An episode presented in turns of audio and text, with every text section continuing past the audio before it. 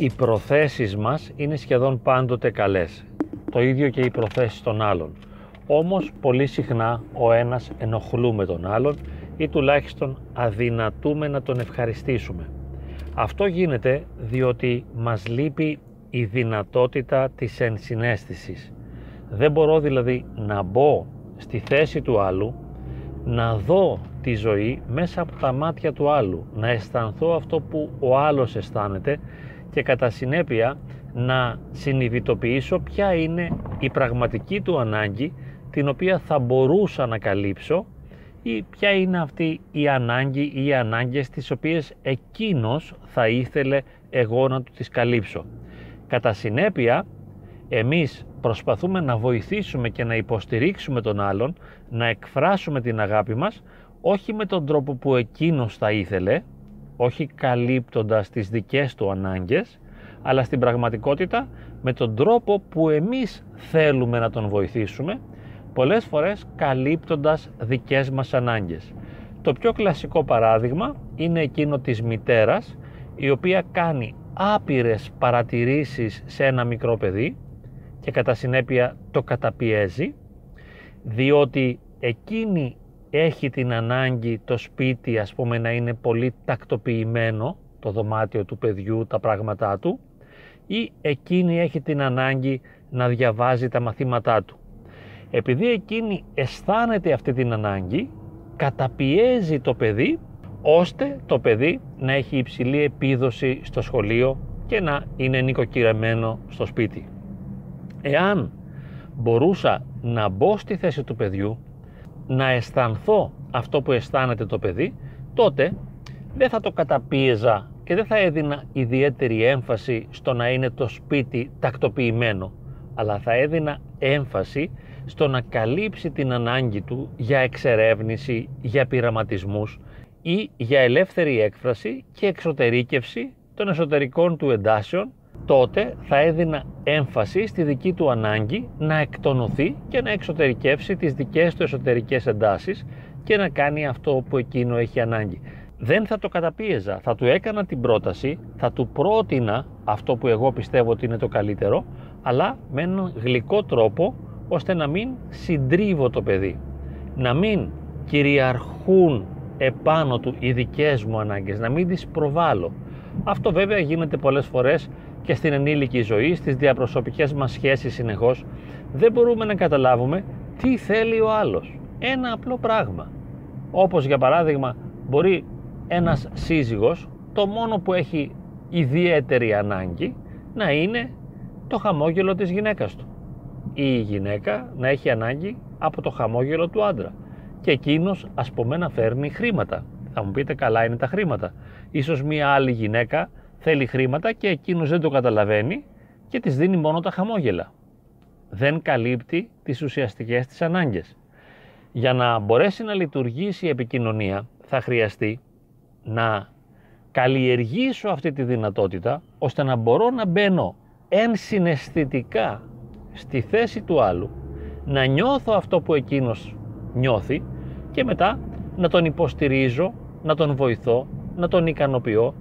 Αυτό που λέμε να γίνω η χαρά του άλλου, να είμαι υποστήριξη για τον άλλον, να τον βοηθώ, όχι να τον συντρίβω και να τον καταπιέζω. Αυτή η διαδικασία προβολής των δικών μας αναγκών επάνω στον άλλον και αυτή η ανάγκη μας να προσδιορίσουμε τον άλλον, να τον καθορίσουμε ή η αδυναμία μας να συνειδητοποιήσουμε, να υποψιαστούμε ποιες είναι οι ανάγκες του, τι θέλει επιτέλους αυτός ο άνθρωπος από εμάς, τι ζητά, μας οδηγεί σε άπειρες συγκρούσεις, ματαιώσεις και απογοητεύσεις. Και βέβαια κάποια στιγμή είναι πολύ αργά. Η σχέση φθήρεται, φθήρεται, φθήρεται, διότι δεν μπορεί ο ένας να δώσει στον άλλον αυτό που του λείπει. Ας πούμε κάτι λίγο πιο περίπλοκο ας πούμε, ότι είναι μία σύζυγος η οποία μελετά ας πούμε θεολογικά ή φιλοσοφικά ή ψυχολογικά κείμενα και θα ήθελε να τα συζητήσει αυτά με τον άντρα της. Εκείνος όμως ασχολείται μόνο με το ποδόσφαιρο ή την πολιτική. Εκεί υπάρχει ένα πρόβλημα. Βλέπεις ότι η γυναίκα σου έχει την ανάγκη να συζητήσει μαζί σου για τα δικά της ενδιαφέροντα. Δεν μπορείς να δείχνεις παντελία διαφορία ή να είσαι κλεισμένος στο δικό σου κόσμο, να ζητάς από εκείνη να σε προσεγγίσει, εκείνη να σε καταλάβει, εκείνη να ασχοληθεί με την πολιτική ή τον αθλητισμό. Εάν θέλεις, μπορείς να το κάνεις αυτό, αλλά δεν θα πλησιάσεις ποτέ ουσιαστικά τη γυναίκα σου, θα είσαι πάντα ξένος. Και βέβαια όταν θα προκύψει κάποιος άλλος, ο οποίος θα έχει κοινά ενδιαφέροντα με εκείνη και θα μπορέσουν να επικοινωνήσουν καλύτερα, υπάρχουν υψηλές στατιστικές πιθανότητες να απομακρυνθεί από εσένα βιωματικά και να προσκοληθεί σε εκείνον. Διότι λέει με εκείνον έχω να πω πολλά πράγματα, εκείνος με καταλαβαίνει, εκείνος με νιώθει. Χρειάζεται λοιπόν να μπορέσω να υπερβώ τη στενότητα της εγωκεντρικής προοπτικής, να διαφύγω από αυτή τη βαρύτητα που με κρατά εγκλωβισμένο μέσα στο εγώ μου για να μπορέσω να συναντήσω τον άλλον και να βάλω το ερώτημα, το απλό στον εαυτό μου, τι θέλει ο άλλος από μένα, τι ζητά, τι έχει ανάγκη, τι χρειάζεται.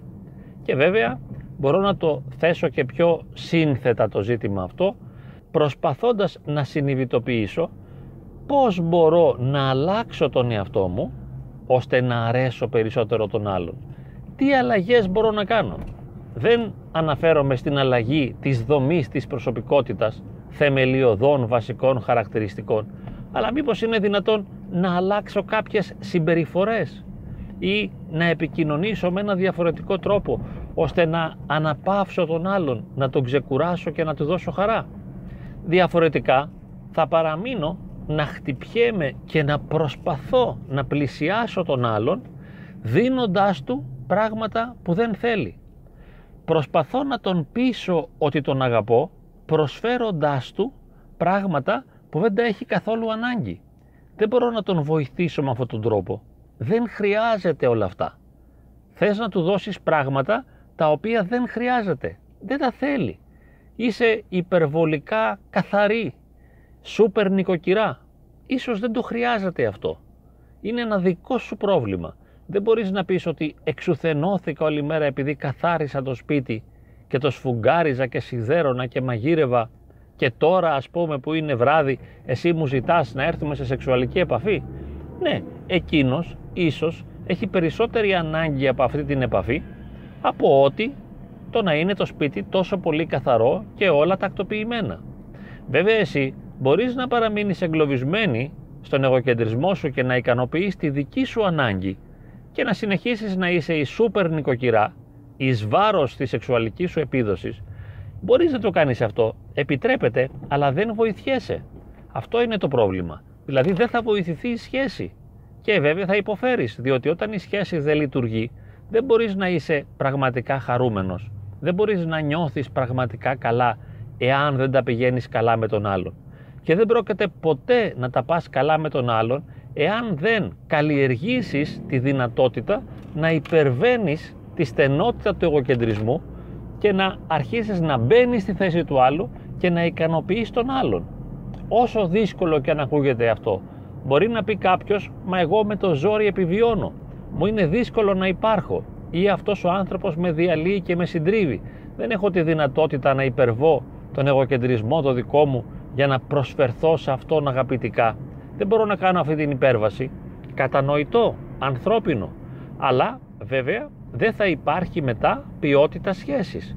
Καταλαβαίνουμε αυτή την αδυναμία. Σεβόμαστε όλες τις αδυναμίες. Δεν επιμένουμε ότι κάποιος μπορεί οπωσδήποτε να αλλάξει και οφείλει να το κάνει και εμείς θα τον ε, πιθαναγκάσουμε να αλλάξει τη συμπεριφορά του, τη στάση της ζωής του και την κοσμοθεωρία του, μπορεί να παραμείνει ο ίδιος, οποιοδήποτε από εμάς. Απλά, παραμένοντας ο ίδιος, δεν έχεις ποιότητα ζωής. Επιτρέπεται να παραμένεις κολλημένος στον εαυτό σου, αλλά δεν θα έχεις ποιότητα ζωής, διότι δεν θα έχεις ποιότητα σχέσης. Και αν δεν υπάρχει ποιότητα σχέσης, δεν υπάρχει και ποιότητα ζωής. Και βέβαια, εάν κάποιος δεν θέλει να τα αποδεχθεί όλα αυτά ή δεν νιώθει ότι έχει τη δυνατότητα ότι μπορεί να αρχίσει να αλλάζει τον εαυτό του για να προσφέρει χαρά στο σύντροφό του, τουλάχιστον ας μην καταναλώνει όλο το ενεργειακό του δυναμικό προσπαθώντας εις μάτιν να ικανοποιήσει τον άλλον εκεί που ο άλλος δεν το χρειάζεται και δεν το θέλει. Τουλάχιστον μην επιμένεις, μην κουράζεσαι, μην εξουθενώνεσαι. Δεν έχει νόημα δηλαδή να καθαρίσεις υπερβολικά το σπίτι ή να καταπιέσεις το παιδί και να τσακώνεσαι μία, δύο, τρεις, πέντε ώρες ώστε το παιδί να μάθει το μάθημά του όπως θα έπρεπε και εσύ το συντρίβεις αυτή τη διαδικασία και μετά θα ήθελες κάποιος να στο αναγνωρίσει αυτό ή να σε επενέσει διότι λες κοίταξε εγώ διάβασα το παιδί ξέρεις τι τράβηξα; Τράβηξες πολλά αλλά ποιος σου το ζήτησε; Ποιος είπε ότι είναι ωφέλιμο για σένα το παιδί, τον άντρα σου, όλη την οικογένεια να συγκρούεσαι με το παιδί, να χάνεις την ισορροπία σου, να εκνευρίζεσαι, να θυμώνεις, να το μαλώνεις συνεχώς, να το συντρίβεις, να το εξουθενώνεις, να το ταπεινώνεις, ώστε να διαβάσει; Είναι μια δική σου ανάγκη. Γιατί το κάνεις; Όντως εξουθενώνεσαι, όντως κουράζεσαι, όντως υποφέρεις και βασανίζεσαι, όντως προσπαθείς να προσφέρεις. Αλλά Ισμάτιν δεν είναι αυτό που σου ζητείτε. Κανείς δεν θέλει από σένα αυτό το πράγμα. Θα χρειαστεί να βρεις τον τρόπο να δίνεις χαρά στους ανθρώπους γύρω σου. Να γίνεσαι η χαρά του άλλου. Είτε αυτός είναι το παιδί σου, είτε είναι ο γονιός σου, ο σύζυγος, η σύζυγος, ο φίλος, η φίλη. Να δεις τι χρειάζεται ο άλλος, ώστε να λειτουργείς με χειρουργικό τρόπο, με ακρίβεια, όχι να δίνεις όλα όσα ο άλλος δεν χρειάζεται και καμιά φορά όλα όσα τον πιέζουν.